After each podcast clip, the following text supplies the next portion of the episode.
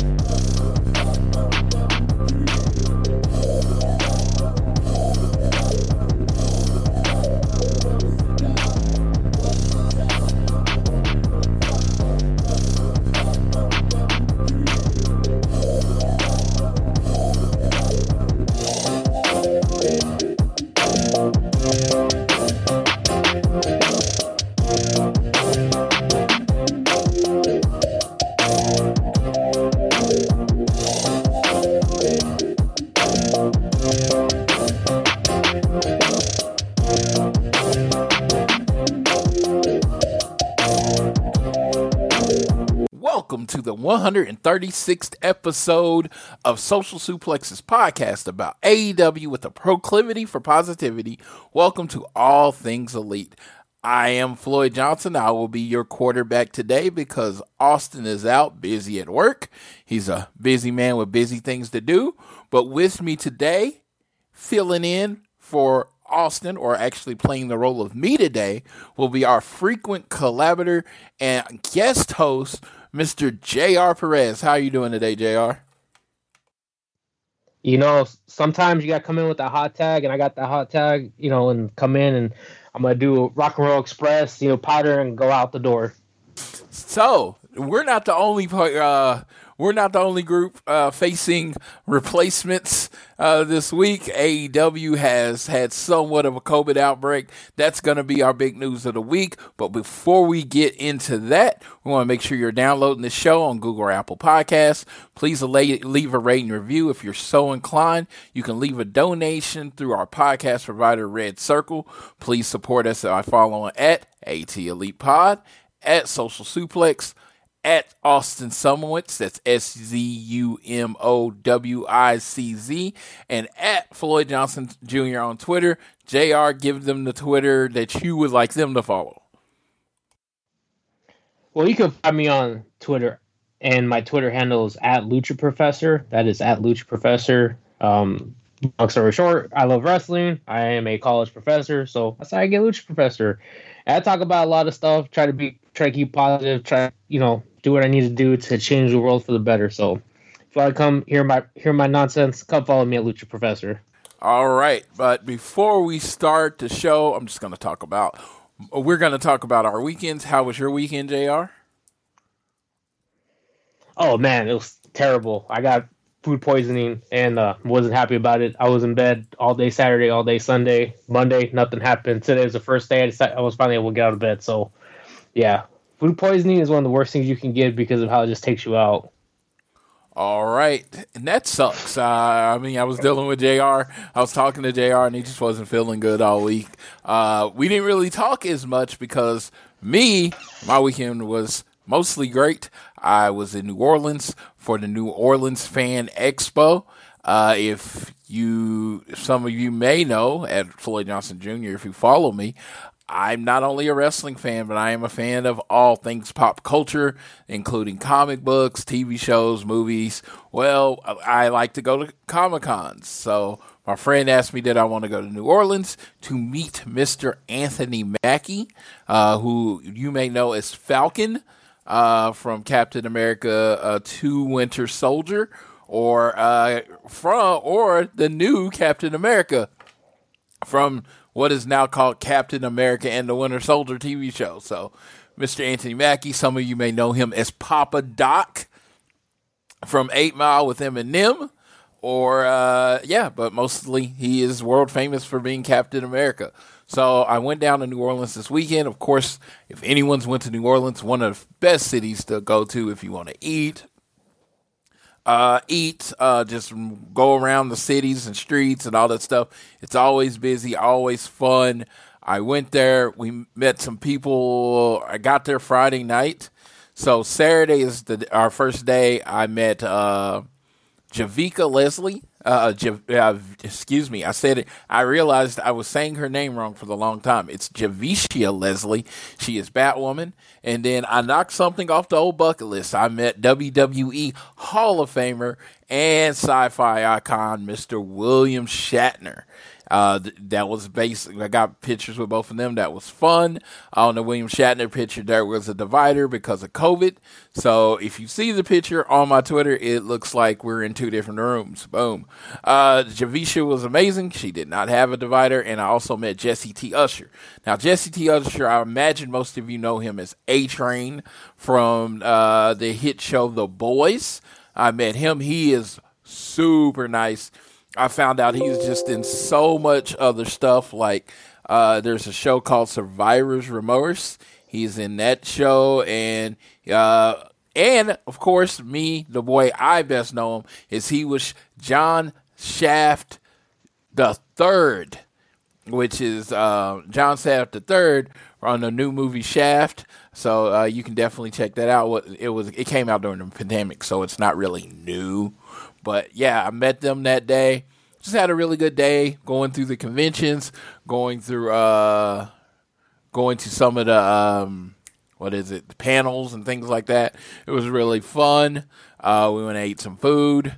Uh, I believe we went to Channing Tatum's restaurant. It's called Saints and Sinners. It's on, and then we went to Pat O'Brien's. Had some hurricanes. I got drunk for the first time, I'd say in a year. Uh, nope. I'd say two years. I haven't got drunk in a very long time. That we had a good time just walking through New Orleans, a little inebriated. But Sunday, that's the main event. This is what I want to get out to. Uh, I want y'all to let you. Uh, the reason I got on here, I met Michael Rooker.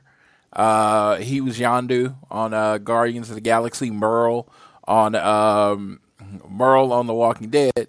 I want you to appreciate wrestlers because something that happened Sunday with our my, my meet and greet with Anthony Mackie has never, and I doubt will ever happen with a wrestler. I paid my money for the meet and greet with Anthony Mackie.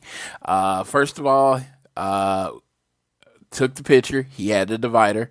As JR will attest, we look like we're in two different rooms. It actually looks like two different pictures put together to make it look like one picture, but I swear, I was right next to him. Uh, I went in and said hi to him. He just kind of smiled. He didn't really say hi back or anything. He didn't talk. And then he smiled and took the picture, right? I'm a big I'm a big smiler, so I'm very happy when I take pictures. I understand that's how most pictures are when you just go take pictures. So I'm cool. I'm like, yeah. But I'm gonna to get them when I go to the autograph session. I had been thinking about all week what I was going to talk about.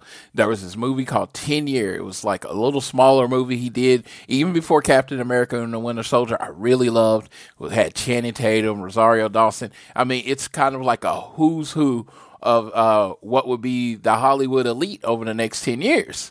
Uh, even uh, the Star Lord was in it. Uh, Chris Pratt was in it. So uh, a bunch of good actors in it. So I'm getting, so I'm excited. I'm excited. I'm like, I'm gonna, I'm gonna ask him about ten year. I know no one ever said, no one ever asked him about ten year. I know everybody's gonna be talking about Captain America. I'm gonna bring up this really obscure movie. So we get in line an hour before it's time to get in line, because you know what? I'm not missing my time, right? So we get in line, and all of a sudden there's a VIP line in front of us.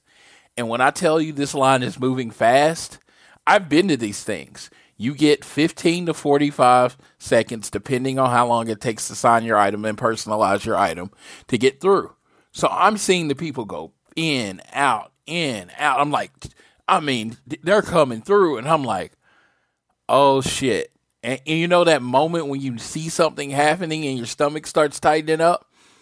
So they get through the VIP line in 15 minutes, probably 100 VIPs, right? Some of them had like five or 10 things for them to sign. So I'm just like, what the fuck is going on? We get around the corner. They have this like V section set out. So where you're like five feet away from them, and then they have people lined up in front of you. So this dude is literally, you hand your thing to someone with your ticket, and he's literally signing it and passing it. It's an assembly line. Like, I will tell you, the guy before me got a shield who had got signed by a lot of people, and literally, uh, Anthony Mackie didn't even look up while signing the uh, shield. Just didn't look up. So my pop gets up there and, and he just signs it without looking at it. So the, the guy before asked me, "Did I want to personalize?" And I said, "I want on your left." Right. That's the famous line for him. I'm very excited about that. And I know a lot of people are going to get it, but that's what I want on mine. He signs it. I was like, it's supposed to be personalized. It's supposed to stay on your left. Oh, he's not doing personalizations. So why did the dude ask me what did I want on it? So yes, they signed it. I tell you, when I get from the time I put my pop up there to the time I left the section, he did not even look up, did not acknowledge my presence. It, I might as well just uh, drop the thing off. Uh, uh, uh, might as well just dropped it off and came and picked it up later because my goal was to meet Anthony Mackie, and I can honestly say, after spending that much money and going 10 hours, I did not meet Anthony Mackie. So, when you go to these meet and greets and these wrestlers are nice and they're signing and they acknowledge you and they ask you everything, and I was like, please do not take that for granted because uh, there is another world where I guess it's the A list celebrity world where you can do a meet and greet with them and not actually meet them. So a lot of people were telling me why I was upset. A lot of people were telling me it was because of COVID. Okay, okay. Oh, it's because of COVID. So I go. I am forced to stay for the. I am forced to stay for uh, the um, panel that he does. My friend really wants to see this panel. I'm pissed. I don't give a crap about uh, Anthony Mackie at this point. So we get there. They tell us no hugs, don't ask for shout outs, blah, blah, blah. First person up there is a girl in Captain America, uh, uh, uh, in his Captain America suit with these automatic wings. What is he? The first thing he does, Jr. He calls her up there, and we does what? Gives her a hug. So obviously, COVID was not much of a concern. They just didn't want to do it that way.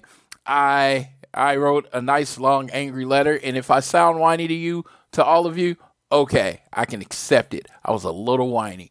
But understand, I drove 10 hours from Oklahoma City to New Orleans. I paid over $200 to meet Anthony Mackie, and that dude didn't even acknowledge my existence. If you think that's okay, hey, I'm a whiner. I don't think that's okay. JR, do you think that's okay? Um, yeah, that was a lot. And uh, I wouldn't be happy because I could tell you the biggest wrestling star in my in the history of professional wrestling, in my estimation, and I think the estimation of a lot of people, is Stone Cold Steve Austin. And I paid two hundred dollars for a photo with him, and I can honestly say I met Stone Cold Steve Austin. Yeah, I think we met him at the same time in New Orleans, correct? yes. Yes. So. Yes. So the fact is that you paid two hundred dollars and you can honestly say that you still have not met Anthony Mackie. I would be pretty pissed because if that happened to me with with Stone Cold Steve Austin, I would not be happy and be demanding my money back. Yeah. So I am sending. I've done a lot of fan cons. I've done a lot of pictures. Uh, I post them all the time. So I just let them know. I, I sent a nice email not to be mean or anything, I sent an email to say uh, that I wasn't satisfied with the experience. I, I told, made sure I said I didn't want anything free. I don't want my money back. I'm just going to say if this is the experience going forward, if it's for COVID, I would like them to either let us know that that's how it's going to be so I can, you know, not go, right? Or or give me my 10, 15 seconds. I'm not asking for an hour conversation. I did not think me and Anthony Matthew was going to be best friends. but give me my 15 seconds just to say hi to him. I think I don't think that is an unrealistic ask. Do you do you Jr. And feel free to disagree with me. I agree with you 100%. Yeah, so uh, I just wanted to go through that. I know people tune in the show; they didn't want to hear that. Uh, I guess you can speed how many uh, 13, 14 minutes into the show. I should, I might should put that warning. I might throw that uh, warning on at the beginning of the show that you skip to 14 minutes before we actually start about talking about wrestling. But the big story of the week is COVID. COVID is the big story of the week, and seems like this time a uh, couple, you know, years ago, you started hearing the whispers of COVID before it really affected the wrestling uh, community. Well, it's affecting again. Uh, last week's Dynamite, Brandon Cutler, Nick, and Matt Jackson were gone because of COVID. Then we found out, uh, we started hearing whispers on Wednesday that Cody wasn't at Dynamite. And then we found out that his family had an outbreak and he was, uh, he was, um, what, what is it called? Uh, sheltering or whatever at home uh, quarantining at home, quarantining at home with the rest of his family. He uh, he then encouraged people to make sure you get your shots and get vaccinated. Uh, again, throwing back that he was an anti-vaxxer, ever the thought that he was anti-vaxxer. He's like babies and children can be affected by this, and of course they cannot be protected from it. You know, they don't have the ability to protect themselves from it. So he's saying go get vaccinated. Um, so yeah, because of that, there had to be some pivoting. So uh, pivoting, um, the Dynamite title was then made a uh, uh, was basically made an interim title, uh, and uh, Cody was replaced by Dustin Rhodes. We got that announcement on Dynamite that it was going to be Sammy Guevara versus Dusty Rhodes, uh, Dusty, Dustin Rhodes, excuse me, and um, well, we'll talk about that momentarily. But COVID. How do you feel about the Omicron coming to get us, sir? I mm, try to choose my words carefully. It, it it's a highly contagious because it as you see we went through i mean god since even this actually we're basically two two full years into it because covid 19 started at the end of 2019, beginning of 2020. In uh, in Asia, started in China, then it started going through Japan and worked its way westward. And so, from what it looks like to me, Delta was bad in July of 2020, uh, 2021, and this has this looks to be a far more contagious version because you're seeing massive outbreaks in and I don't know if it's because maybe people were more careful in the previous two years or if Omicron is just more contagious than Delta or previous variants. But I mean, at the end of the day, and you cannot deny this is what happens with variants. They mutate, and when they mutate, the the new potential new strains can either be more contagious, more lethal, more symptoms, different symptoms and that's what happens. Uh, the comparison I can give you based on talking to somebody who deals with infectious diseases is you have staph infection and you have a mutated version of staph infection called MRSA that's antibiotic resistant. And once you get MRSA, you're kind of fucked. You're stuck with it forever. And I can tell you this that my dad has MRSA, contracted MRSA, and they literally had to just cut off pieces of his foot because it went from staph to MRSA. And so and that's how it is with with Omicron, and it's just one of the reasons why. And I'll say it till you know to the end of time, right? With COVID being an issue, is you have to be diligent and be careful because if it continues to mutate, you know the old saying, you know, play stupid games, get stupid prizes. This is going to happen. If it's you know may not Omicron may not be as you know more lethal, but it's definitely more contagious. So you're gonna mess around. We're gonna end up with the Lambda Rho variant, and it's gonna be like, hey, guess what? None of these vaccines work, and you have even a highly a, a highly likelihood of of death compared to the previous variant. So I'm you know, I my heart goes out to everybody dealing with it um, because I can tell you locally, I've had you know we're dealing with cases locally where I'm at and where I work at, you know, dealing with it. I've never seen this many cases in a short amount of time at where I work at. Um, and we had nobody on campus uh, where I work at. Nobody uh, where I work at right now. That's the crazy part. Is we're getting so many cases, and we literally have the lowest population of people where I work at right now compared to the previous four months when school was in session. So it that's the insane part. So um yeah, I said a lot in a short amount of time. I just, you know, hope everybody makes a full recovery. What the Young Bucks and Co- and Cody and his family and whoever else had contracted it, both in AEW or in, in everywhere. I don't care if they're, you know, professional wrestling actors, actresses, you know, uh, normal people. Just be careful.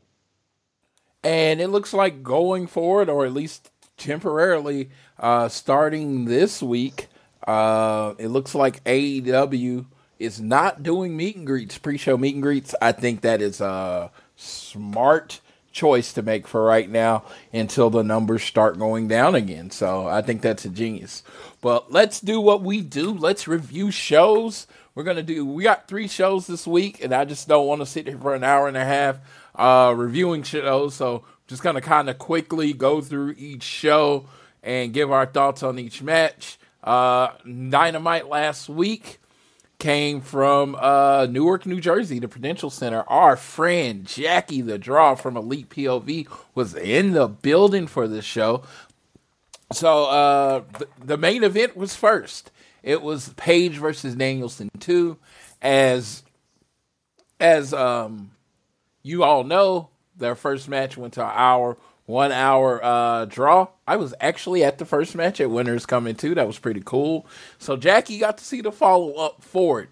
So we got Hangman and the American Dragon. So they announced first before we get into the actual match. They announced the three judges as the world's strongest man: Mark Henry, Jerry Lynn, and Paul White.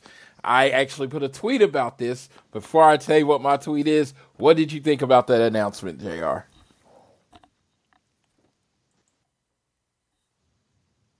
Jr. I'm sorry. Um, I I had lost connection. Um, I, I yeah broke up. Can you say? I heard you say the announcement part, but I missed the previous part. Okay, so it, uh, they talked about their three uh, judges, and it was Jerry Lynn, Mark Henry, and uh, I just had it. Jerry Lynn, Mark Henry, and, Big, Paul, and Paul White. White. Yes, no more BS. Paul White. What did you think about the announcement of the three judges? It it was kind of lackluster. I mean, there was in the sense of you felt that there was a possibility that you could have a potential return. Um, I know you know he's dealing with personal stuff, but if if it was available, you would thought that maybe this could be a, a potential spot for you know Moxley to return. Um, some people were saying, "Oh, what if it was you know Callis and Kenny Omega?" At the end of the day, you still have you know Jerry Lynn is a leg- ECW legend. I believe he was. If I'm not, was he an ECW World Champion? I know he was television champion. Um, and you had, but for sure, you definitely had two former world champions in Mark Henry and Paul White. So it fits the bill. Um, like I said, it, if you were going to do a return, that would have been a good a good spot for it. But um, Yes. So I just thought this list sucked. Okay. I love Mark Henry. Love Jerry Lynn. Uh, love the Paul White. I really do. I, you know, I've met them all. They were all awesome. I actually sat in a, I actually sat in a, a airport terminal and just literally talked to Jerry Lynn, just like about the show, about travel, about all that stuff, about him seeing him at the show. Amazing. Well, what I did was work myself into a shoot if I'm using the wrestling term correct. I had it in my head. I was like Ric Flair, Ricky the Dragon Steamboat. I was like, I had all these people in my mind that had went in famous one hour matches because you had Sting, you had Ric Flair, Ricky Dragon Steamboat. You could have did those. All, all had done famous one hour matches. Then you give Mark Henry, who I don't think ever did a one hour match. then you get uh, Paul White, I doubt ever did a one hour match. Now, Jerry Lynn probably did a few one hour matches. I am not the wrestling encyclopedia that some people are, so I can't just pull up those dates. But I'm just saying, I'm pretty sure the other two big dudes did not work a one hour match. And you put them in there and you say, decide this. I had the tweet, and if JR, if you remember my tweet, I was like, if this is not the most mid, this damn thing is not going an hour uh, group of judges ever. I was like, this is the guaranteed not going an hour. Um, I believe I was right, correct? It was. Um, I need to double check the time. I, I wonder if it hit thirty minutes. I think it was like right at thirty-seven but it wasn't any danger of going an hour. Correct. Yeah, so uh, yeah, I was like, they. I said they went with the boring. It's obviously not going the distance judges. That's what they did. So yeah, uh, the match. Uh, thoughts on the match? They are always need to let you go first. Get the good stuff out there. I I enjoy the hard hittingness. Um, you know, there's always, I think since the last twelve years, there's been this discussion, and I, it started when WWE had created the rule about you know no more bleeding on you know in the company, and so the question becomes you know does no does, more what in the company? No more bleeding, no more blood. bleeding. Oh, okay. I'm sorry. Yeah, okay. Um. So the question kind of became in the last decade, you know, more so especially from 2010 until who probably when the definitely when Cody wrestled Dustin at Double or Nothing 2019 is that does blood does it potentially enhance a match? And um, these two matches they had, in my opinion, were very different. The hour long Broadway was extremely different than this encounter.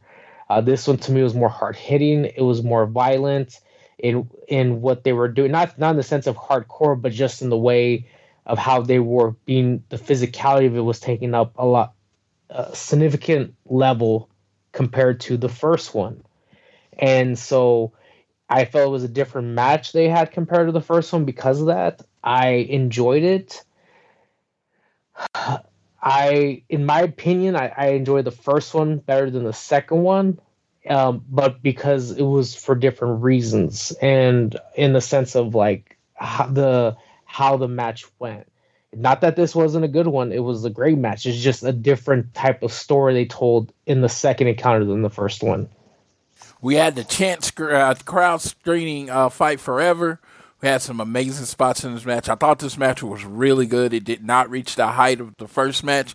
Of course, it did not go an hour. Uh, uh Hangman uh, pulled down his elbow pad after hitting Brian, uh, Daniel Bryan, uh, excuse me, Brian Danielson with uh, a backdrop driver.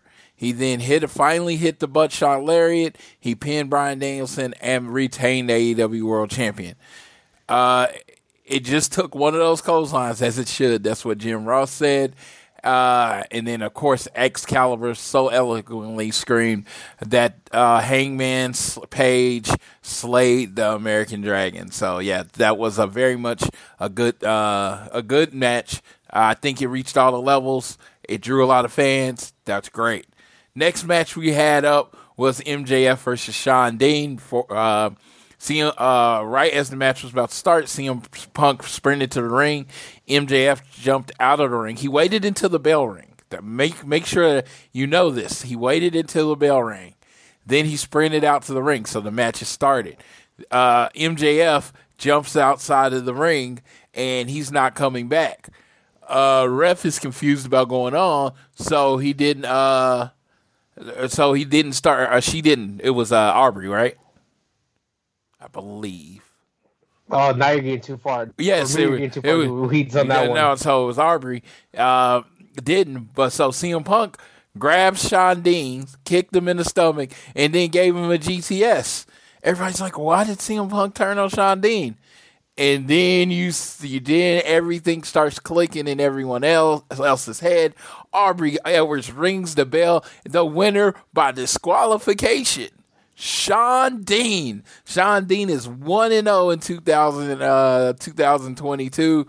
Oh, MJF is 0 and 1 uh, after the match. Uh, CM Punk lets uh, uh, uh CM Punk lets MJF know every match until he fights him. Well, this is what he's gonna do. He's gonna run out and get him DQ'd. Uh, MJF does. You want to fight me? You want to fight? Me? Everybody here wants to fight. Okay, you got a match next week against Wardlow. And then, of course, Punk says you're hiding behind Wardlow. He's going to go through everything until there was nobody uh, else for him uh, to hide behind. And then he was going to put him to sleep. Some barbs from their back and forth. Uh, it's CM Punk says, I mean, MJF says, Do you think you're Roddy Piper, PG Punk? The last time I checked, Roddy Piper was talented enough to main event a WrestleMania. And by the way, if I'm not starting to be uh, to be shown the proper respect out here, maybe I'll main event or Mania too.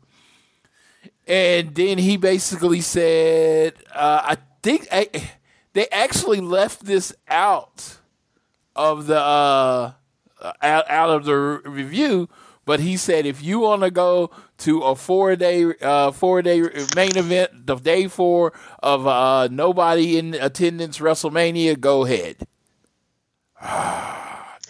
Damn. Uh, it was kind of crazy. What did you think of this whole segment? First the DQ and then the back and forth between Punk and MJF. The um, I think everybody knows that MJF really loves and his record about how pretty spotless it is. Um, if I remember correctly, he's only lost two matches in his AEW career at the singles matches, and that was to two former AEW World Champions. Um, so in two years, he was been essentially almost perfect. And to go in there in one of the first events of the year, and now he has a blemish on his record that you could officially say that he has a loss. A singles competition was a perfect kind of fu from CM Punk to MJF, and um, with the back and forth is that the best part about this feud is with the exception of the six man match they had with um don't remember exactly was it the week it was the week of christmas. So of cm punk and f excuse me cm punk darby allin sting versus ftr and mjf they very rarely have touched each other I think that's the only time they've ever actually physically touched each other. So they continue promos back and forth is just building to that crescendo of an actual one-on-one match. And so you look forward to the next promo that both MJF and CM Punk have is because they've thrown a lot of barbs at each other since that first encounter where MJF said, "Hi, I'm Maxwell." So it's just can some some of the promos have been you know some weeks it's really great some of it's like kind of gone down a little bit. So but you look forward to where they're going to come up with next. And eventually like i said they're heading towards the collision course and i'm pretty sure everybody knows it's coming at revolution. It is definitely coming at uh, i'm pretty sure it's coming at revolution. And but the fact how they're using this time to build up the match at Revolution, I think it's perfectly done. A lot of people thought that the feud started too early to you then you know then hold the match off the Revolution, but MJF does this thing where basically he makes people earn a match with him. So whether they're in the position of power or he's in the position of power, he makes them earn a match with him. So that's what he's doing with CM Punk. Now I enjoyed the no DQ. Uh, we now have Shawn Dean. Jon Moxley and uh, Chris Jericho are the only people to beat MJF in one-on-one matches. He is truly the captain of AEW. Shawn Dean, congratulations, sir. On to the next segment. Uh, we got uh, the demo god returned. Uh, Chris Jericho, uh, my friend JR's favorite wrestler, returned to TBS with a mic He says basically his first time being on TBS since April 7, 1999, when he lost to Booker T on Thunder. He said he cheated. It's uh, ba- uh he uh basically has the, he's having the issue with 2.0. He does his Jericho thing. He called them Terrence and Phillip and made sure of them, uh, made fun of them having a square head. Uh, Jericho uh, grabbed his baseball bat and said he knocked both their heads off. Daniel Garcia jumped in the ring with a blindside attack on Jericho. Then we had Kingston Ortiz all ran down to the save. Again, Jericho and uh, Jericho and um, uh, Eddie Kingston showed that they did not like each other. Did you have any thoughts with this segment, sir? You know, I 2.0 is a very interesting tag team. I've known said this before for AEW because coming into the company, they were they really didn't do a whole lot in their previous empl- uh, for the previous employer, and they're they're very entertaining. Like especially, I can't think of their names, but the, the gentleman with the the ponytail is just really good at what he does. Daniel Garcia is a great wrestler. There, and they've been used as a tag team, uh, or they've been used in the situations to bridge gaps from one feud to another for certain wrestlers. Um, and you, I really enjoy their work because they're very comical, and they're just being used in the right spot, in the sense of um, trying to bridge the feud with Jericho and. I know essentially it's going to come to a head of, of Eddie Kingston. So I just I always enjoy when they come out because it's comical, and you kind of wonder to yourself, is will they see you know we will they see more of them in the coming year because potentially they could in my opinion i could see them being aew tag team champion so i like what they're doing but if you give them a run i think you could get even more out of them I think they're very talented, very funny people. Uh, when it comes to the sports entertainment side of wrestling, that uh, was made famous by another company. I think they're perfect at it. I have put that over so many times. People are probably tired of hearing it that they are perfect at sports entertainment. They are perfect at being very entertaining. They have a charisma that you just can't teach. So, uh, shout out to 2.0. This was just a fun segment to add to it. Uh, we had a word. Uh, oh, we had Adam backstage. Backstage, we're at Dragon.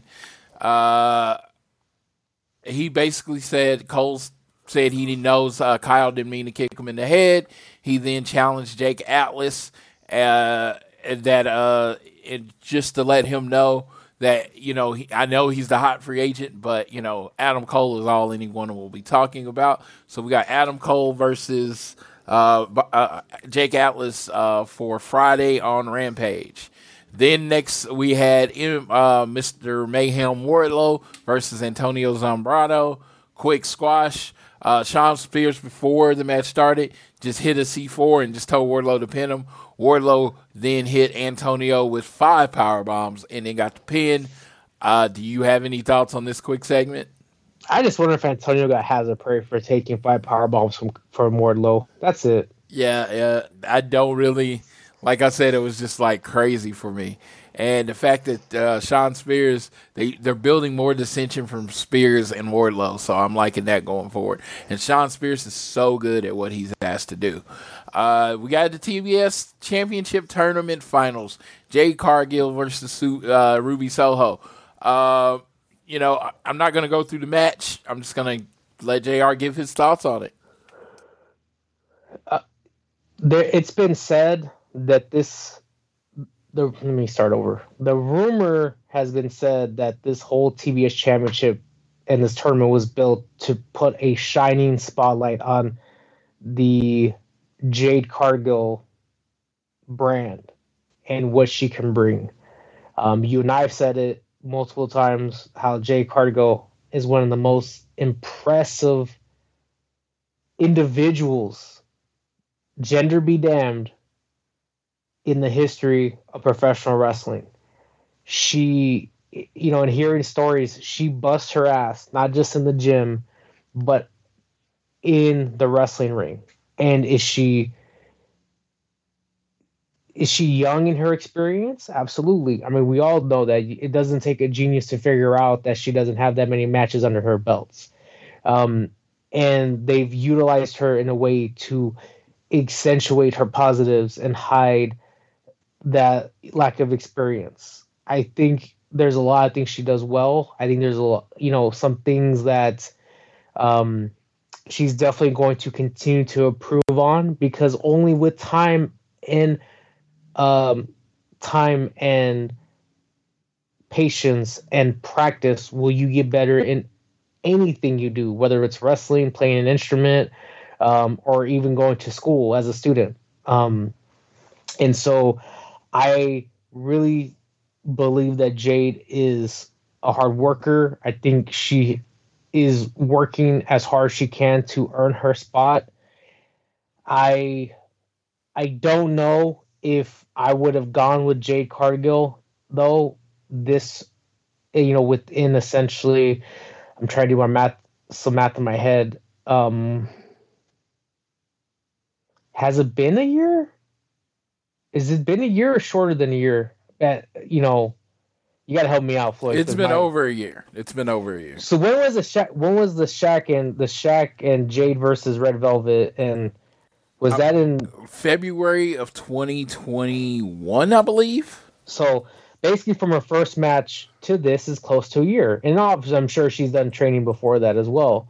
Um, as far as being AEW, I and I know I wasn't on the show. I probably would have went with Thunder Rosa, um, and then have Thunder be Jade, have her have the title for a little bit, and then eventually have her drop it to Jade um, in a few months once Jade yeah, continues to. I to was wrong. That. It was on March March third, twenty twenty one.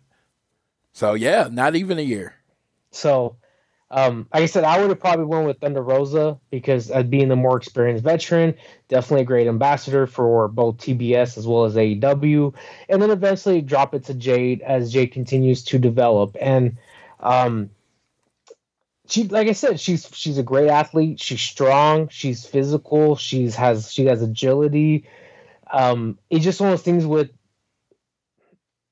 and I hate saying this because it feels I feel like I'm like demeaning her, and I don't because I love Jade. Um, it's just she has some limitations because she's still young in the business. So I would, when moving forward, whatever feud she gets into, you really have to position her to, to, to have a more stronger matches. And I hate using the analogy, but I'm going to use it anyways. Is make her similar to like that Goldberg, where she just does certain things that she's very good at. Um, for example, and I'll, and I'll leave it at this. One of the things that was probably not a good idea was trying to do her finisher from the top rope. Probably let's not do that again. So I've said it before. I think they've been going over this match for a while. Uh, it, it, did have some rough edges with uh, Ruby. Uh, she just doesn't. I mean, Ruby's good. I just don't think she has that ability to carry a match like Thunder does, like Thunder did with Jade before. I think Jade's talented. I think she has the energy, the charisma, everything to be great and lead this uh, women's division for the next three or four, uh, three or four years, along with uh, Britt. Uh, but with this early, they have to protect her. The only thing I would ask, and in this match, I thought the match was fine until the end. That I, I, I was seeing that lasting moment of that first TNT championship and belt being a botch or, or being I wouldn't even call it a just a move that didn't look good because she hit the move, but it just looked real clumpy. I would have liked Ruby or her to call the audible and say, pick me up and do it again. So you can have that clean finisher for the one, two, three, and, you know, have that as the ongoing look of the first, uh, first TBS champion. You know what? It's a tiny thing that, that probably didn't bother anybody, you know, other than us hardcore wrestling fans. There is an iconic image out after the match with Jade Cargill holding up the TBS title with her daughter in hand. Uh, man, that's a shout out to definitely the AEW division. I loved it. I loved that Jade won it. And like I said, I didn't like how the uh, finish happened, but I do like the pick. because you can keep her undefeated streak going. And whether whoever you go with as the face to eventually knock her off, it's going to be a feather in their hat. But you want to have a strong, dominant TB champion, yes, TBS champion to put the belt on the map.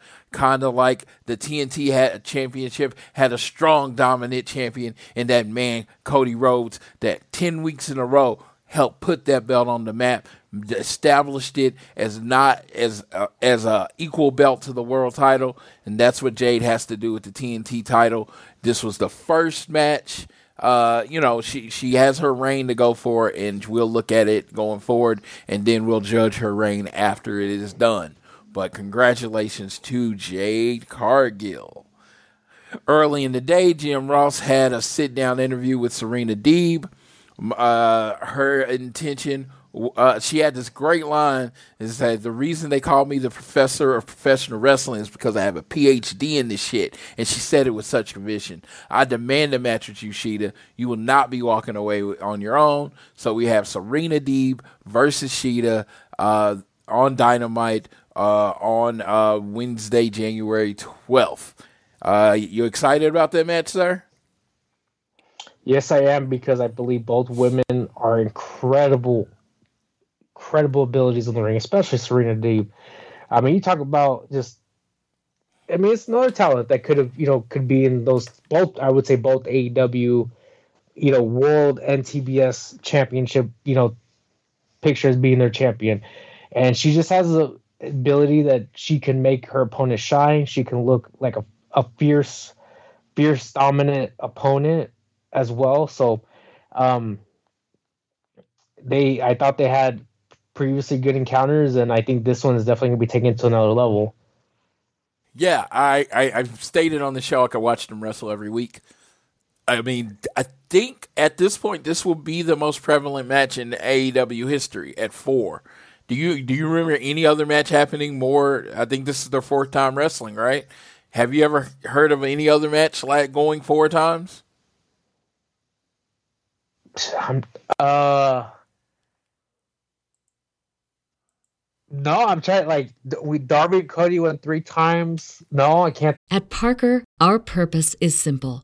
We want to make the world a better place by working more efficiently, by using more sustainable practices, by developing better technologies.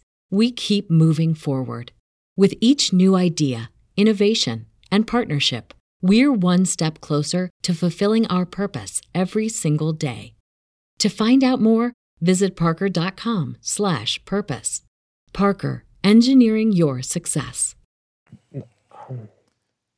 Yeah, that's what I'm thinking. I think this is the most anyone has ever wrestled each other in AEW, especially in a women's division. I, I definitely believe this is uh, uh, the most uh, prevalent match. And and you know what's great is they've all been on Dynamite. You know what I mean? They've all been featured matches on the show and the belt. It's not for the title. When people ask about building the women's division, I've stated this before. You now have a women's world title, a women's TBS title, and now you have Serena and Deeb and Shida wrestling, and they're not even wrestling for the title. What that means is you possibly on any dynamite can have three to four segments dedicated to women's wrestling. On Rampage, you could have a segment uh, dedicated towards women's wrestling. It's just, and this is how you build it. Building, uh, building a division and building attention and building a fan base for that division takes time, and I think AEW is doing a great job slowly building up the division. So um, uh, I was very excited to uh, what's going on, what's been going on with it. Uh, let's see what's next. Um, in Malachi Black versus Brian Pillman, not much to talk about here. Uh, Malachi Black kicked Brian Pillman in the face, pinned him. Um, Black was uh, beating up uh, Pin Pillman. Uh, Black was standing over Pillman, and the Lucha Bros came out, and the lights went out, and Black was outside of the ring, and he ran away from the Lucha Bros, and and this led to you know Lucha Bros match. Did you have any thoughts on Malachi kicking Brian Pillman? No. I mean, it just continues to build a Malachi Black as as a, a heel Yeah, uh, there the finish was pretty cool because Brian looked like he went up for a clothesline. He then stumbled and then it went right into the kick. Now it was so smooth I couldn't tell if the stumble was on purpose or not. Like that's how smooth that event happened. It was like if it was a botch, it was the smoothest looking botch I've ever seen in my life. Uh, Tony's uh, Schiavone's backstage with Ruby after Ruby's loss. Uh, Britt Baker came to rub it in that Ruby keeps losing. Uh, Ruby told Britt to leave her alone and prepare for a match Saturday. Baker smacked Soho, but then Ruby crashed the scene, jumping on Baker, and it gave us Ruby Soho and Riho versus Britt Baker and Jamie Hayter for Rampage. And then we had the World Tag Team title match. I know JR's not too excited to talk about this because this was a double whammy of an evening for our old uh, Lucha Bros as they were wrestling Jurassic Express, Jungle Boy, and Luchasaurus for the AEW Tag Team titles. Christian Cage was out with Jungle Boy and Luchasaurus. Uh, Jim Ross wondered, could this be the night? Uh, the champions have a 15 and 1 record, and then the Lucha Bros. Well, so uh, before we talk about who won, there was a spot. Uh, the Lucha Bros bring it every night uh, and they were bringing it like they normally do. And Mister uh, did a choke slam to Rey Fenix on the outside through a table. It looks like Rey accidentally tried to catch himself with his left arm. Maybe he was too close to the uh, fence. I don't necessarily know what happens. I'm not a wrestler. It's not for me to speculate. Well, his arm bent what looked like in half and then they replayed it, and yes, his arm looked like it bent in half.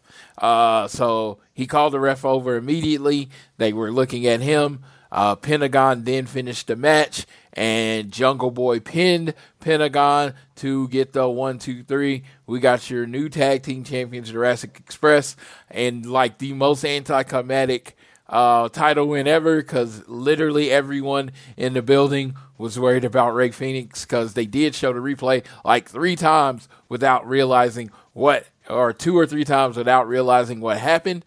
Uh, yeah, that was kind of sickening. So, first of all, JR, comment on your thoughts on Rey Fenix's injury.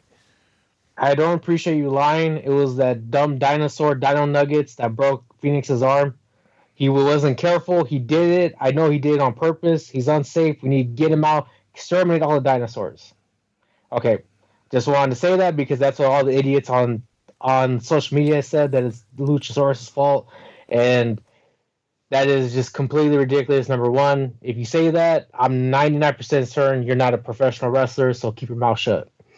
And I'm saying that as as a massive Lucha Bros fan. Number two, it's a very unfortunate spot um, one of the things I've said this time and time again, and we love AEW for it, and it's a love and a curse at the same time.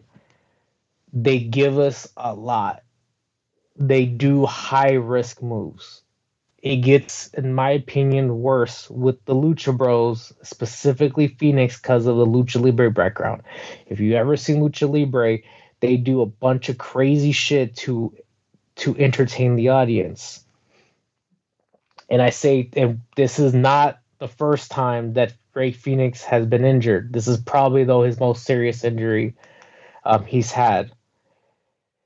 In my opinion, I think what happened was the table may have been too close, and when Luchasaurus leapt off the table, leapt off the apron to do the choke slam, he may there wasn't enough space between the table and apron so he landed a little bit too close to the table, which then caused Fenix to not hit the table specifically centered, where his body and the table was essentially like where he was like perfectly on top of the table. Again, it's not Luchasaurus' fault. Is I just think it was a bad spot that went awry. Um, I actually looked at like probably 10 different table choke slams in the last 15 years after that happened and from previous episodes of AEW, Raw, SmackDown, and it's just a very unfortunate thing. Um, and it sucks because he's hurt and he got hurt pretty bad, and it's probably going to be a minute before he comes back. And it looked like they were building something. Uh, they looked like they were building something with Malachi Black, maybe, and they're going to have to pivot some way with that. So we will see what's happening going forward. But congratulations to one of the four pillars, Jurassic, uh, uh, Jungle Boy, and his tag team partner Luchasaurus with their manager Christian, who is moving basically into a manager, uh, player coach role with them. And, you know, they look at the titles. You're going to, you know, uh, Jungle Boy's going to get more mic time and he's going to have to show some charisma. It's like, this is the shit or get off the pop point for a Jungle Boy. You're not the guy that almost wins. You're not the guy that's successful challenger. You are the champion of one of the best tag team divisions in the world show you it's time to show that you uh deserve that spot. It's time to show that you uh, are a pillar of this company. And I truly believe Darby, MJF, and Sammy have proven beyond uh, a reasonable doubt that they are main eventers of the future. They are the pillars of the company. I think it's time for Jungle Boy to put up or shut up. You, any thoughts on that, sir? Um, you cut me off. I wasn't done because I was going to continue trusting Jurassic Express, but um, yeah, you, I, you you have the world's longest pauses. Your pauses sound like you're done. Complete thoughts. I'm just gonna throw that out there. Listen, I'm just long winded. Okay. Um, all I'm gonna say is, you know, con- but congratulations to Jurassic Express. They have a big following. People love them, um, and I don't know. I, I don't know what's the next goal uh, if they're going to be long term transitional, but you know they have a big following. So congratulations, people love you know, Jungle Boy. And I will say one of the things that it came out later because um, I didn't notice it, but is that after he won, he looked up to the sky, and man, it just broke my heart because I know he was thinking about his dad. And you know, when anytime stuff like that happens, when when somebody gives a nod to you know a parent, I think about my parents, and it's just you know, I know he wishes that his father was there to see him, you know, kind of hit the pinnacle of his career at that moment. So, well, he's not in the pinnacle. Okay, there's five members of the Pinnacle. It's I said pinnacle of his career. Yeah, yeah, pinnacle yeah, of AEW. No, no, the pinnacle is the pinnacle. Okay, uh, let, so might, we still have to cover two more shows. Bring take bring it back. The great thing is the next two shows are only uh, one hour long and they only have three matches apiece. So uh, next one is up on Rampage, January seventh. Adam Cole versus Jake Atlas. Adam Cole won. The story of this is this uh, Jake Atlas tore his ACL. Uh, he he literally uh, hurt himself, and on the last spot, uh, Adam Cole just pretty much gave him the weakest looking lead lock ever, just so he could tap out. Uh, but his knee, you know, you could just kind of tell his knee was gone. Uh, that did suck because it looked like they had some. Uh, they looked like they had some uh, thoughts and plans for Jake uh, Atlas in the future. He literally just signed with AEW, but you know what? Wrestling injuries happen. ACLs generally about a six month injury. I think Jake Atlas will come back strong. What do you think, sir? He has a great look. I, I really I felt bad. Um, again, I, I say that a lot, but you know, you feel bad for people that get injured because this is their livelihood. But I saw that spot, and as soon as he landed on his knee, I could just be like, "Oh man!" It just, I actually yelled, you know, "Damn it!" Um, they tweaked, they messed up his knee. Uh, I hope he comes back fast. One of the things I will say, you know, because AEW loves factions, is I, I, I don't know if I see him as a baby face because I've never really heard his promos. He has a very serious look so I feel like he could be a heel. I really would like for him to be added to the acclaim. There's just something about him and teaming up with Caster and Bowens, especially because you know Caster being so charismatic that I think would really do wonders for Jake Atlas and help build him up to a big star in AEW at an accelerated rate compared to him being a solo star. So I just wanted to throw that out there. Yeah, I, I, see bright things in the future for Jake Atlas. Uh, I've mentioned this before. Years before they started, I, I heard uh, I heard um, Dave Meltzer say like Jake Atlas. The, the best way to say it, I'm paraphrasing, so if I'm misquoting him, I apologize. I wanted to say that because I know he gets misquoted a lot, and I don't want to be one of the people that if Jake Atlas hadn't signed with WWE, he would probably be one of the uh, four pillars because people were higher on Jake Atlas than they were on Jungle Boy. I think Jungle Boy's done great. I'm not saying let's replace Jungle Boy, but I'm just saying just think of how much AEW has thought of Jungle Boy. They said people were higher on Jake Atlas than that. Just think about that and what that would mean for him in AEW. So after the match, uh, Bobby Fish and Kyle O'Reilly came out to the Kyle O'Reilly came out to the ring. Looks like they were gonna uh, beat up Jake Atlas some more, but uh, then um, he said, "Happy New Year, Jake." Because uh, because in about one minute, congratulations, you earned another ass whooping. And then Orange Cassidy's music hits. Orange Cassidy pulled out a string chain, uh, steel chain out of his jean pocket, wrapped it around his fist. Orange walked down to the ring, and Chuck and Wheeler Yuta followed him. Uh, Adam Cole and Red Dragon did a strategic retreat. Strategic retreat. They did not run. Strategic retreat. Uh, at Orange Cassidy hasn't forgotten what Adam Cole, Bobby Fish, and O'Reilly have done to him. Uh, Chuck Taylor and Wheeler Yuta have his back. Uh, so it, it, looks like that's going to happen sooner rather than later. Uh, then the big news heading into the Battle of the Belts, I've as recently talked about, uh, the TNT champion Cody Rhodes not medically cleared to compete for Saturday night's defense against Sammy Guevara, Battle of the Belts. Stepping in to replace him will be the natural Dustin Rhodes to face him for the interim TNT title. Uh, then we get Tony Schiavone backstage with Andrade El Idolo. Schiavone asked why last week on Rampage. Idolo distracted Sting and Darby so the claim could attack him from behind. First, this problem is not with Mr. Sting. My question is, why does this little kid work for Sting? Uh, I thought that was like the funniest line of the week. Uh, Darby Allin does not work for Sting. They're friends. I'm so busy. And, and he basically said, How you know? He's like, I'm so busy. We need a new assistant. So, Mr. Sting, name your price for this little kid. Schiavone said, I'm sure Sting and Darby will not want to hear this at all. So what did you think of that? I have no idea. The the lines are funny, but when you get into this position, I'm like, where are they going with this? And I was I, I I'm at a loss for words because I get to the point with Andrade. I I really do like Andrade a lot, but I just felt like everything he's done in AEW just seems so mid and corny and just not good. And I'm just like, can he just be just a badass like you know at his peak when he was in NXT? And I I really wish they just give him somebody better than Jose. And I'm annoyed, and I just rather move on. Well, I thought the promo was funny. Then we had Hook versus Aaron, Aaron Solo. Hook did what Hook does. And he beats up Aaron Solo, chokes him out. QT Marshall jumped in the ring. Looked like he was about to confront Hook. Hook, uh, QT sw- takes a shot at Hook, but Hook was ready and hit him with a head and arm suplex.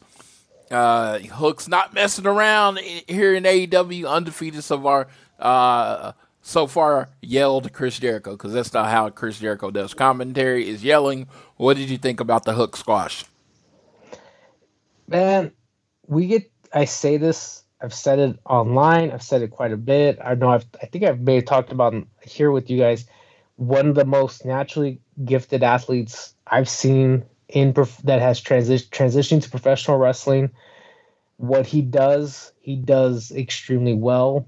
There, my only concern with him, and there, so it's just it's concern of AEW when you're looking to the future, is he is how you can keep building him up this way.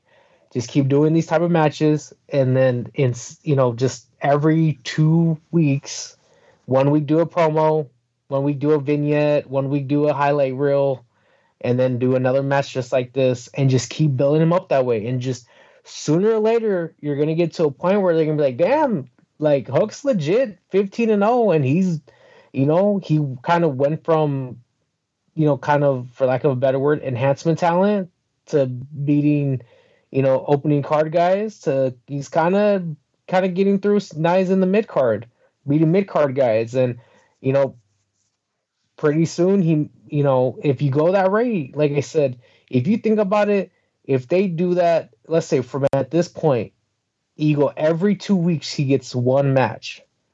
So if you go, that's um, 15 matches in 30 weeks. That's over six months. There's 52 weeks a year. So you're gonna, if I'm trying to math in my head quick, like you're gonna end up in the summer where you may get to all out, be like, hey, uh, he's probably gonna, he's due for like a pretty good match at Battle of the Belts or, or a big Dynamite or a pay per view. So just keep doing what you're doing. Like it's the formula is working. People love him. They think he's badass. The gimmick works. Just keep doing it. Just slowly keep bringing them up every two weeks. Give them one of these matches. That's what we do as wrestling fans. We get ahead of ourselves. We're always thinking in the future, in the future, in the future. I think what he's doing now is awesome. I look forward to the next time he's wrestling. That's just me because I I'm about living in the present. Because you know what? It's a gift. Yes, that was corny. I love it. I love my corny uh, ass things that I say. Uh, yeah, it's, gonna, it's, pretty terrible. I don't like it. Yeah, yeah, I know, right? Uh, so uh, Ricky Starks then gets up from uh, the desk and then he challenges, says the FCW belt, FTW belt needs to be defended. It will be defended at Battle of Belts versus Matt Sydal. Then we get AEW Women's Champion Britt Baker, Dr. DMD, and Jamie Hayter versus Riho and Ruby Soho. I honestly forgot how this match went. Uh, Hayter attempted a delayed vertical suplex on Riho, but Riho was able to land on her feet. Hayter inadvertently hit Baker with the forearm. Uh, Riho rolled up Hayter and pinned her. Dr. Britt Baker has still never defeated Riho in her career, even in a tag team match. Will that be the story of Battle of the Belts? Like I said, I barely remember this match, so I have no comments. You have any thoughts, JR? It's one of those matches you have to set up a bigger match that was going to happen 24 hours later. Yes. Uh, then we had a no DQ, no rules, no holds barred match. We had Daniel Garcia and 2.0, Jeff Parker and Matt Lee versus the Mad King Eddie Kingston, Santana, Santana, and Ortiz. This match was super brutal. Uh, Santana, uh, the finish was Santana walloped Parker with their uh, chair right across the spine. In the ring, Garcia and Ortiz traded forearms.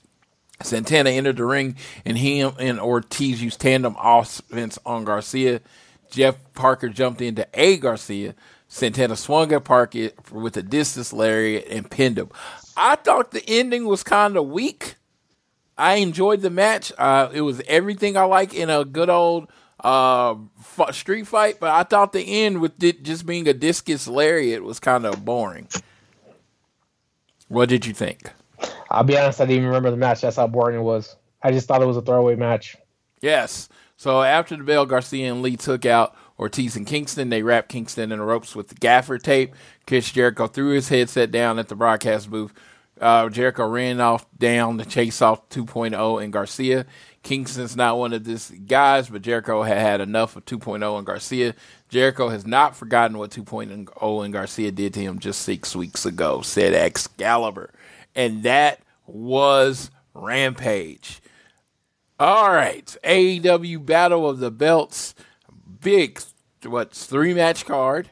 So, um, first match we got the natural Dusty Rhodes uh, versus Spanish guy Sammy Guevara to enter crown the interim TNT title. There was a lot of callbacks to the, the most recent match with Cody, with basically Dustin slowing down the match, not trying to let uh, Sammy Guevara uh, use his speed to his advantage. Uh, there was a spot during the match where uh, Dustin Rhodes hit uh, a Cross Rhodes, a second Cross Rhodes, and then went for the Tiger Driver. And then Sammy Guevara was able to kick out, um, uh, kick out. Um, there at the end, there was a roll up. Uh, there was a roll up. It was the roll up uh, thing that you see where the guy is, has the two his two knees and in that uh, Davey Boy Smith Bret Hart position, and then they roll back and forth. But on the third attempt, Sammy rolled uh, Dustin over, was able to get his right leg across his left arm, and he got the three in a flash pin. Sammy Guevara is your new TNT interim champion. he was presented the title by none other than the person that present Cody the other TNT title, Mr. David Crockett. What do you think, sir? First one, shout out to David Crockett. I'm, I'm a huge fan of nostalgia wrestling, and uh, I still need to meet that man. I'm sad that uh, I couldn't meet him at at a Starcast in Vegas. So I hope to someday meet him. You know, especially as a legend of the sport. Somebody said this, um, not including the finish of the match, but they felt like this was a a potential like a similar sequence of events in this match that potentially would have been with Cody and Sammy, except as you mentioned, slowed down for Dustin. I thought they had uh good, you know, a lot of good spots and things. The one thing that just I I'm gonna say like, oh, it's the worst thing ever, but just like, man, you had Dustin do Dustin do a uh I can't think, a destroyer off the apron through a table, and I'm just like, okay, he did that, but he still lost the match. It's kind of like, eh, I don't know about that. The ending sequence, I was kind of surprised because you, I wouldn't think that a veteran of Dustin would be caught off guard like that, um, especially like going through like the different pinfall, you know, attempts. But you know, they both, you know, Dustin at his age can still go, and Sammy, you know, is one of the best, you know, can go any day of the week. So, I definitely it was funny as I was I made this joke when it came to the Royal the day um excuse me not Royal Rumble the WWE Day One I'm like why don't they just do an interim title and then when Cody got got you know unfortunate due to his you know situation I was like I just do an interim I was like just do an interim title. And they end up doing it. I'm just like oh shit they end up doing an interim TNT title. But you know I think with the storyline they're going with in some ways it actually creates an additional element to a future, you know, the future match that will come with Cody and Sammy, where where Cody's like, "Hey, I'm the real TNT champion," and Sammy's like, "Hey, motherfucker," pardon my French, is like, "You weren't here to defend your title, and I had to step up in your absence to be the TNT champion." And especially when you have the added fact that, um, I would just quickly say this that he, Sammy Guevara, um, as we know, after this this match with Dustin, uh, the following events is that Danny Garcia comes out, gets in his face, and slaps him, and they get into a rumble that they ended up at uh, Dynamite tomorrow night as we're recording on Tuesday. Uh, Sammy Guevara will defend that interim TNT championship against Daniel Garcia, and that even adds that to an extra, like I said, part of the storyline where he tells Cody, "You weren't here to defend your, that you're not a real, you're not the real champion because I had to pick up the slack when you couldn't be here. So I just, for me, I just think it's an added element to that storyline with him and Cody until they finally unify the titles. I'm looking forward to it. I don't. uh I don't really want. uh I didn't really want the interim thing. I mean, Cody has to be miss like a week. I mean, people have went longer than a week without defending their title, so this absolutely makes no sense to me. But I just like to I like to get involved in the world. I don't really care if that makes sense. If it's building versus Cody versus uh, Sammy in a unification match, let's do it in a ladder match. Let's do it in Jacksonville with me there. Let's go. You got ahead of yourself. I think you mean Orlando. No, Jacksonville. That's the week before Orlando. That's the match, the dynamite before Orlando. Yes. Are you are you going to Jacksonville? I am going to Jacksonville. And you didn't tell me? That hurts. I, We're gonna I, talk off air. You know, you want to know so funny? You're the first person I told. And You already forgot. You know, it's the concussions of my lifetime. Yeah, yeah. you're, you're, literally the only person I'm on the phone with, like as long as we are. So I know you were the first person I told. and then before I asked, and I told you that me and Tiffany changed our plans that we're going to fly in Orlando, drive uh, drive up to Jacksonville and back. Remember? Is it coming to you now? No, but again, it's it's legit. I've had like two concussions in my lifetime. My short term memory is shit, so my apologies. You know, I still love you, brother. But it was just funny that you said that. All right, so then we are moving on to the next match, which was uh oh Daniel oh forgot Daniel Garcia came in a ring. He slapped Sammy. They began brawling and had to be separated. Tony uh, interviewed Sammy Guevara. Sammy Guevara challenged Daniel Garcia for the interim TNT title. This Wednesday on Dynamite. So we were going to have that on this Wednesday on Dynamite. Then we had the FTW World Championship match Ricky Starks versus Matt Sydal. Matt Sydal is a jobber plus. He's the if you want a good match for your champion or a new person coming in, and you know they're not going to win, but they want a good match, you put them in with Matt Sydal. I thought this match was uh, really good. Uh, Starks finished off Sydal with a Roshambo and scored the pin. Powerhouse Hobbs and Starks continued to beat that outside Dale. Then Lee Moriarty sprint down uh, to uh, try to, you know, even the score. But is there such thing as even the score with one of the guys, Will Hobbs? Because he knocked him on his ass. Finally, Dante Martin ran down and forced Hobbs to start out the ring. I think Will Hobbs was about to eat Dante Martin, and then uh, Ricky Starks like save your meal for later. So, what did you think of this match? I, especially because it came late, I just thought it was the good thing for me. I'll say this is that it brings Ricky Starks back. We know he's dealt with injury in 2021, so hopefully we get to see to him. I mean, I was all I'm all about you know absolute Ricky Starks, and I'm just glad to uh, that he got a, an opportunity to showcase himself. And Sydal was obviously a great wrestler, so I'm just glad to see Ricky Starks and to see where he goes from here. Let's see where he goes. Um, let's see. Last match is I will let JR lead us through this one. It was the AEW Women's World Championship match.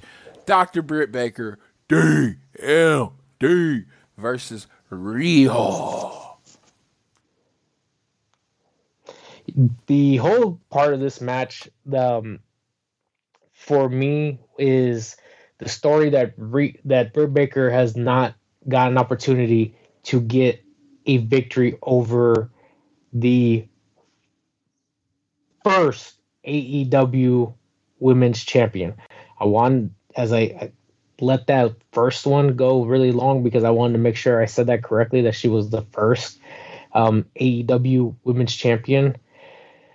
Um, Riho, in my opinion, is a very very great wrestler, um, especially when she wrestles somebody that is her size because of the moves that she does. I think it's you know it's important that she has somebody that has similar, you know, her similar size to her because sometimes um, I think going against bigger opponents, her abilities sometimes are not shown through, um, and that just sometimes you see that happen. I'll give an example like Rey Mysterio. Sometimes when wrestles against bigger guys, there's some things he can't do, and she, I think, Riho in my opinion, had one of her best performances in this match.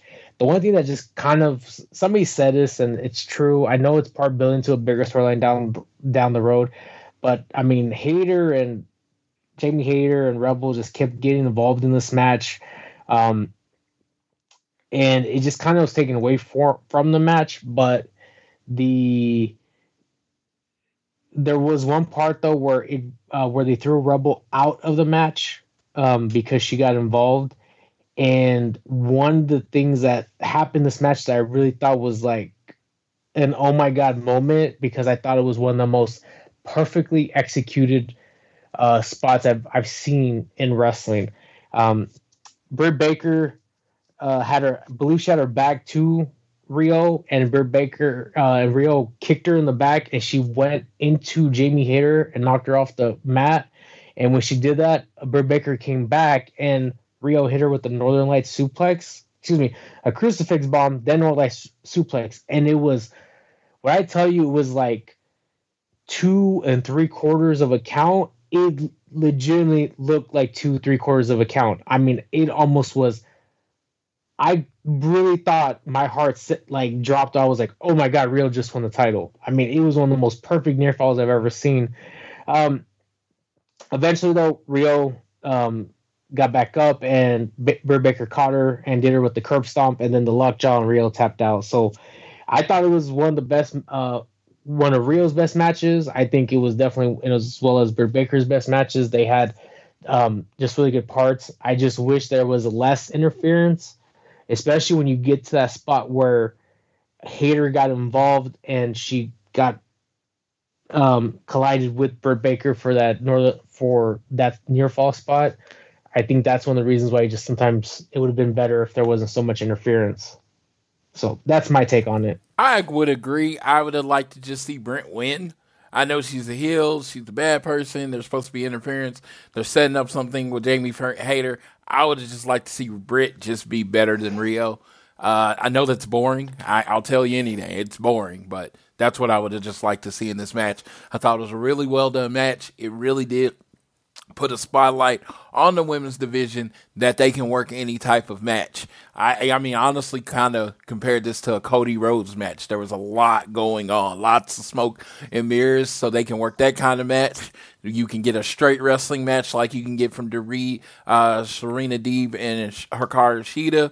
You can uh, do hardcore. They can do street fights. You are really showing the flexibility uh, and the versatility of this AEW's women's division. And I think they're leveling up a little bit every week. And they're going to be, you know, there's going to be some times where they're going to have to carry some dynamites in different shows as we go in the past. And I just, I think we're getting to the point where they can where it's like the people aren't going to turn off the channel when they're on because they're doing really, really well night right now. I might have an overly optimistic view of the women's division, which because I am overly optimistic, but I just thought this match kind of added to the build growing resume of the AEW women's division. So that was Rampage this week. That ends our weekly TV. Uh, we got through three shows, JR. We did it! Yes, uh, I don't like, if y'all have not figured this out, if you're listening, I don't like hosting. I don't think I suck at it. I just think Austin's way better at it than me.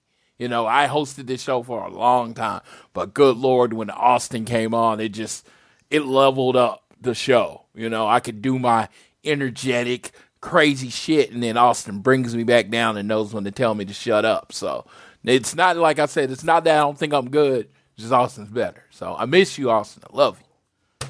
All right, Dynamite, January 12th preview. That'll be tomorrow or the day that you, most of you are listening to. We got four big matches Powerhouse Hobb versus Dante Martin, Hikaru Shida versus Serena Deeb, CM Punk versus Wardlow, Sammy Guevara versus Daniel Garcia TNT interim title match. JR, what do you think about that uh, the lineup for tomorrow?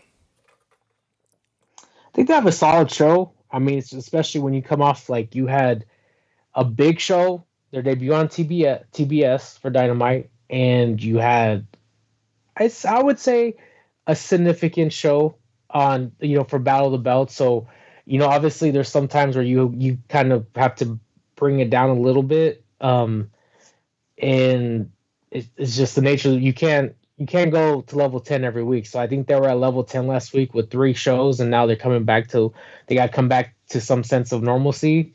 So um I think one of the things you're probably going to see with this is for me I'll, I'll just focus on Sammy Guevara and Daniel Garcia. You're probably going to see um a little bit maybe a something for Cody or something for um like in the sense of like an interview or like a promo, like a video promo, especially how easy it is to nowadays do anything with the phone. So that's the only thing is something to build for Sammy to eventually get to Cody. I am looking forward to the collision course that is leading to the TNT title. But the thing I'm most excited about, if you haven't got it, is Hikaru, uh, Hikaru Shida versus Serena Deeb. They are going to do everything they can to make their other matches look like crap which oh my god, I'm waiting for them to try. I hope they're given a full 20 to 30 minutes to really kill each other because these women can work and they have amazing chemistry together. And I'm looking, I'm calling Serena Deeb to get the win. I'm calling it, I'm calling it.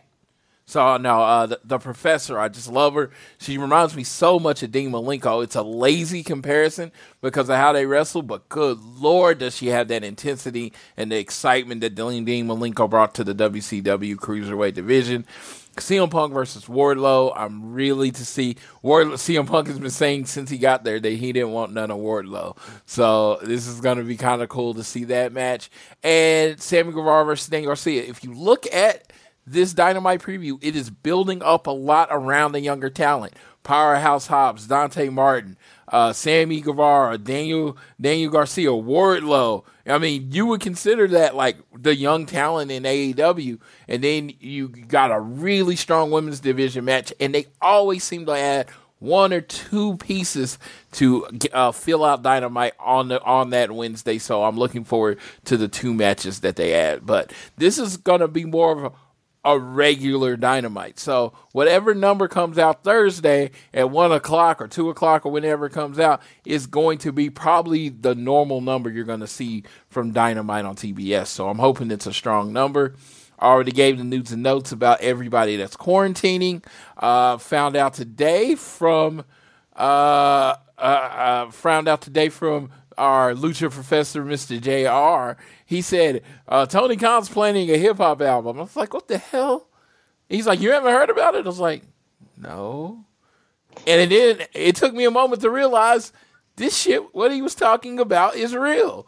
Mark Henry says AEW is releasing a hip hop compilation for Black History Month from Mikey Rukus. Some context this has been in the works for a while. To give a better understanding, I'm assembled many familiar producers, musicians, rapper artists within our pro wrestling space to come together and make amazing music that tells the story of our black talent. This is a celebration of black excellence. It is pure, authentic storytelling, each star getting an original song written about their come up. We will press a limited commemorative CD for purchase with 100% of the proceeds going to charity. You will hear music made by the following. And then he tagged uh, Lio Rush. Can, can I go through it? I mean, if you want to. Okay, so um, I am just, I'm going to give a shout out real quickly. Um, this Savannah Golf from WrestlingRepublic.com, she did an article specifically about this. So I want to shout her out because I'm using this article for uh, my notes. So some of the artists that you will see um, names include uh, Mega Ran, Omega Sparks, Brinson, Blake Blizz, Sir Tizzy, Cutright, Shokus Apollo, Mont, e- Mont Easy, as well as Fightful Grapsody podcasters Will Washington and Righteous Reg. Um, these um, and some of the names you mentioned that are tagged Jay Lethal, Mark Henry, um, as well. So this is going to be one of the things I will say is when this first came out, and I'm really as a Mexican trying to talk about um, div- diversity that is not from his from his own culture. I'm trying to you know make sure I, I say everything that is correct. I don't want to talk it out of line, but there had seemed to be some um, you know, at first, like, wait a minute, is this pandering? Is this, you know, especially after some of the controversy that came out at the beginning of the beginning of the month. Uh, from the information that was brought together from a number of individuals, um, including um, Will Washington, as uh, from Raps uh, from Grapsody of Fightful.com, and Rukus. This has been in the works for quite a bit, and they reached out to um, I think a lot of um, artists who,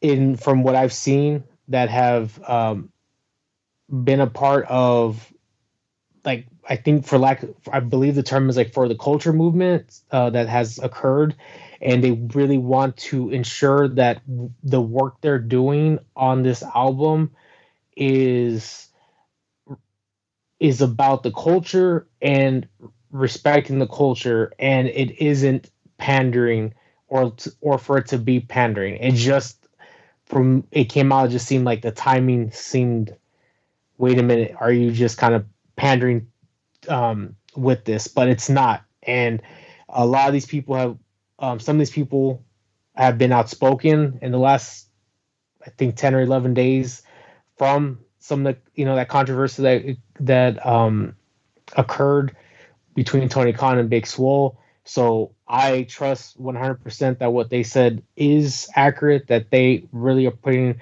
a lot of work and effort to making a best possible album, especially with 100% of the proceeds going to charity. So um, I am not a person who listens to hip hop. I am a Mexican country cowboy. So all my music, eh, whether in Spanish or English, is country. But I fully support this endeavor and the artists who are behind it. Um, so I that's what I'll say because I when I I saw it when it first came out between Mark Henry being interviewed and then uh, Mikey Rukus doing following up with tweets as well as additional tweets from some of the artists that are part of it as well. Well, I want to give a special shout out to friend of the show, one of my early uh, one of my early first guests on All Things Elite, Mr. Monteezy. The dude is super talented. I've literally bought Ever since he's been on there, I've bought as much stuff as I can off Amazon for him. I've listened to his music going in the car. I'm a big fan of Monteezy, so I'm looking forward to it and you know and see what's going on. And there could be some surprises definitely when the CD comes out, we will be doing our episode of All Things Elite, and I'm gonna get whoever I can to get on here and talk about the album. Who's allowed to talk about the album? So I'm looking forward to it uh, next month. Uh, like I said, I didn't even think this was real when Jr. told me. Then I saw the list of the people, and it was just talented person after talented person after talented person after talented person. So I think this album is going to be amazing. I think even if you don't listen to hip hop, you should buy it. Uh, give it a check out. Support the artist. Support uh, the the charity it's going to. We don't even know which one it is, but AEW is really good at picking worth worthwhile or worthwhile charities to support. So I'm looking forward to this going forward. I do think that is all the news we have for this week. Jr., do you have any parting words, sir? You know, everybody, um, it's winter and obviously we said it earlier but you know this current you know situation um, is crazy with omicron and contagious you know the level of contagious it hit aew it's hitting different places just be careful go out there you know obviously you people need to go to work and do stuff but you know practice good hygiene you know practice you know hand washing sanitizing wear a mask do all that good stuff protect yourselves you know we love each and every one of you and all the listeners. You know, especially our the fact that I'm even asked to be a part of a show and you somehow can stand me for the time that I'm on here. Uh, I really much appreciate it and just want you guys to be safe out there in this crazy world that we live in. And as we begin a new year that is 2022. Yes. I just want to say, I, I mean, everybody listening to the show, definitely love you. Thank you for listening. I have a friend. Uh, I've brought this up before. Uh, his name's Preston. I'm not giving his last name, of course, but he is in the hospital in the ICU and my uh, with COVID. And my prayers and thoughts with him. He's on a ventilator. It seems like he's hopefully getting better, but we're checking every day. The shit's real, dude. It's like get your shot, get do uh, get your shot. Um, you know, take care of yourself. Uh, social distance, mask, go out minimally uh, res- and most importantly, respect what everybody's doing uh, for it. As far as if there's not a meet and greets, or if you see wrestlers out and they might not want to have contact with you, you you got to understand. You know there is a pandemic going around, and while you if you get sick or whatever, maybe you work at home or something and can keep working, and it, it's a very little inconvenience to you. Their job is a being around people. Their job is wrestling. When you, when they get sick, they have to miss weeks. Interim titles are created. Show plans have to change. Lots of people are affected, you know, when uh, they get infected. So if they're doing what they can to not get infected and it inconvenience you or make you think like they don't want to be around you, I'm sorry, that is the world we live in. That is 2022. So you have to give them their distance, have to give them their space. I'm, you know, like I said, I'm not going to go into the, or oh, they don't owe you anything. I'm just like, just understand what time of year we're in, what, what, what we're in. We're all in it, and we need to treat each other with respect. And with that, I'll leave you how I always leave you, and that is whether you're at home, work, or school always do your best to be elite.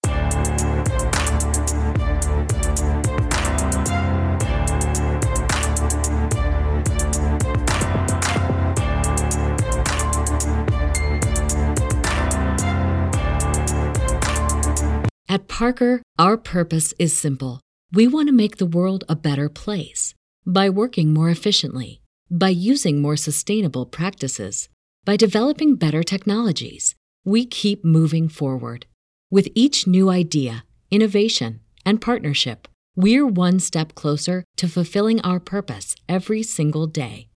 To find out more, visit parker.com/purpose. Parker, engineering your success.